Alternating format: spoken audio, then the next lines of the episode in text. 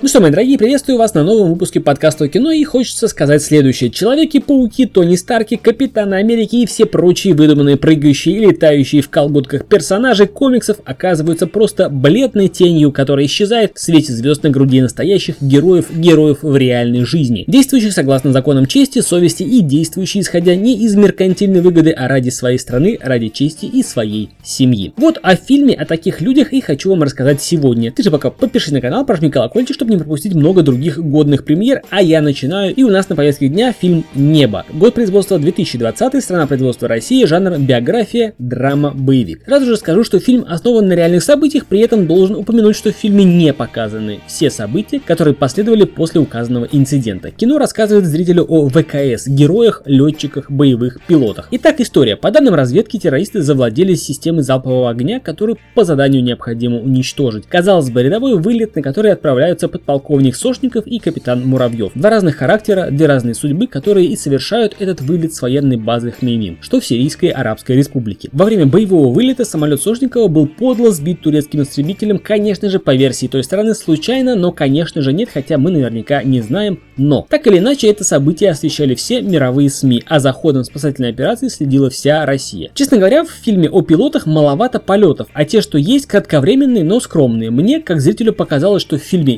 «Небо» этого самого неба маловато. Но, как бы это ни звучало, фильм не про небо и даже не про визуальную составляющую, хотя и она была на уровне. Взрывы, стрельба, бои с террористами, полеты, десантирование, все это есть. Все на должном уровне, здесь и небо, и самолеты, и кабины пилотов, и вертолеты, и много другого транспорта, даже надводные и еще с вооружением, которое стреляет. Причем все это предельно натуралистично и вызывает чувство мощи нашей российской армии и флота. При этом фильм, как мне показался, вовсе не про визуал. Фильм про долг, честь и однажды данное слово. Если хотите про присягу, про выбор, который делает каждый из нас, делает и потом на протяжении всей жизни своими словами и действиями каждый день подтверждает сделанный выбор и данное слово. Выбор между тем, что легко и тем, что правильно. Выбор между тем, что выгодно и тем, что правдиво. Посмотрел буквально полчаса назад, эмоции переполняют. Фильм Жизненный фильм, заставляющий задумываться о ценностях, о жизненных позициях, о патриотизме. Фильм снят динамично, напряжение не покидает на протяжении всего просмотра, как напряжение, так и переживания и раздумья. При просмотре этой картины душу переполняют чувства, чувство гордости за страну, веры в то, что остались на земле еще настоящие мужчины, солдаты. Чувство ненависти к врагам и жалости к безвинно погибшим, обиды за несправедливость, творимую вокруг нас. Концовку фильма без слез смотреть просто невозможно, эмоции переполняют. Фильм воспитывает силу духа и патриотизм, гордость за героизм наших военных. Очень хочется, чтобы наше поколение и наши дети воспитывались именно на таких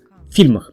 Что касается фильма, то в принципе все. Идите и смотрите, и родных с собой возьмите обязательно. Однако хочется еще в виде послесловия отметить, что было прискорбно наблюдать за той несправедливостью, что творится вокруг. Я понимаю зачем и понимаю для чего, но не понимаю, сколько это может длиться. Почему мы, Великая Россия, все еще называем откровенных врагов партнерами, видя, что никто из них не отказался от мысли разорвать нас и уничтожить. Быть может, вы мне в комментариях подскажете, что вы думаете по поводу фильма и вообще об обстановке. А с вами был Сан Саныч, подкаст о кино с мнением о фильме «Небо». Идите и смотрите. А также подписывайтесь на канал, про колокольчик не забывайте. До скорых встреч, пока.